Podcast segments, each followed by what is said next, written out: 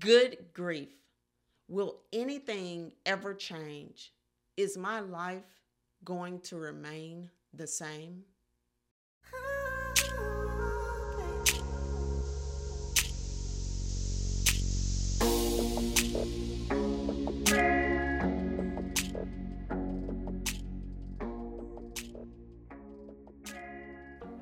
When I lost my 15 year old daughter, I was introduced to this concept of the new normal, but I didn't want to hear it. How was I going to move on to something new? How would I even get to a normal? So each and every one of my days, my Sunday, Monday, Tuesday, Wednesday, Thursday, Friday, Saturday, I showed up in my pain. Summer, fall, winter, spring, I showed up in my pain sunshine, rain, I showed up in my pain. Whether at work, out to dinner with a friend, conversating with someone else, I showed up in my pain. I found myself on this hamster wheel of life, guarded, afraid to move forward, to take any steps. I didn't want that new normal. I wanted what I had. I wanted my daughter alive again. I'm reminded of this story. There was this new base commander, and he arrived to the unit to find two soldiers dedicated to guarding a bench. Now, that took him aback a bit. Using manpower to guard a bench maybe there was something significant that happened there. Maybe this was something that they had to honor, a long time tradition. And so he became more inquisitive about it and went up to the two soldiers. He asked, Why are you all guarding this bench?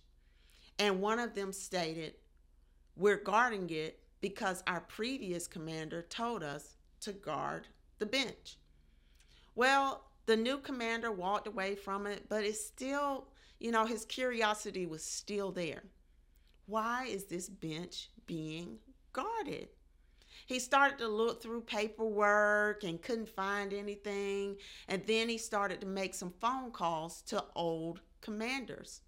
One commander told him, Hey, the commander before me said, guard the bench and so on and so forth, until he got down to a retired general of long ago, years and years and years ago. And he called that general and said, Why did you issue for soldiers to guard the bench? And he said, Is the paint still wet? Now, I know this story sounds frivolous and silly, but that is exactly what some of us do when we experience loss. We start to guard things. We guard our heart, we guard our feelings, we guard our lives, and we don't know how to move forward into the new, into making what is that new normal.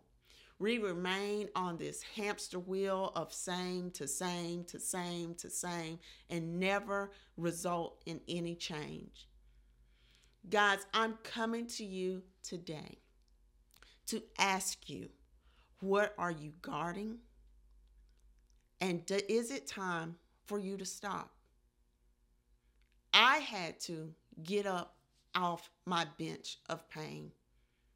I had to learn to move forward, to trust the Lord in ordering my steps, to know that my plans are not His, and to trust that each and every day He will shepherd me and guide me.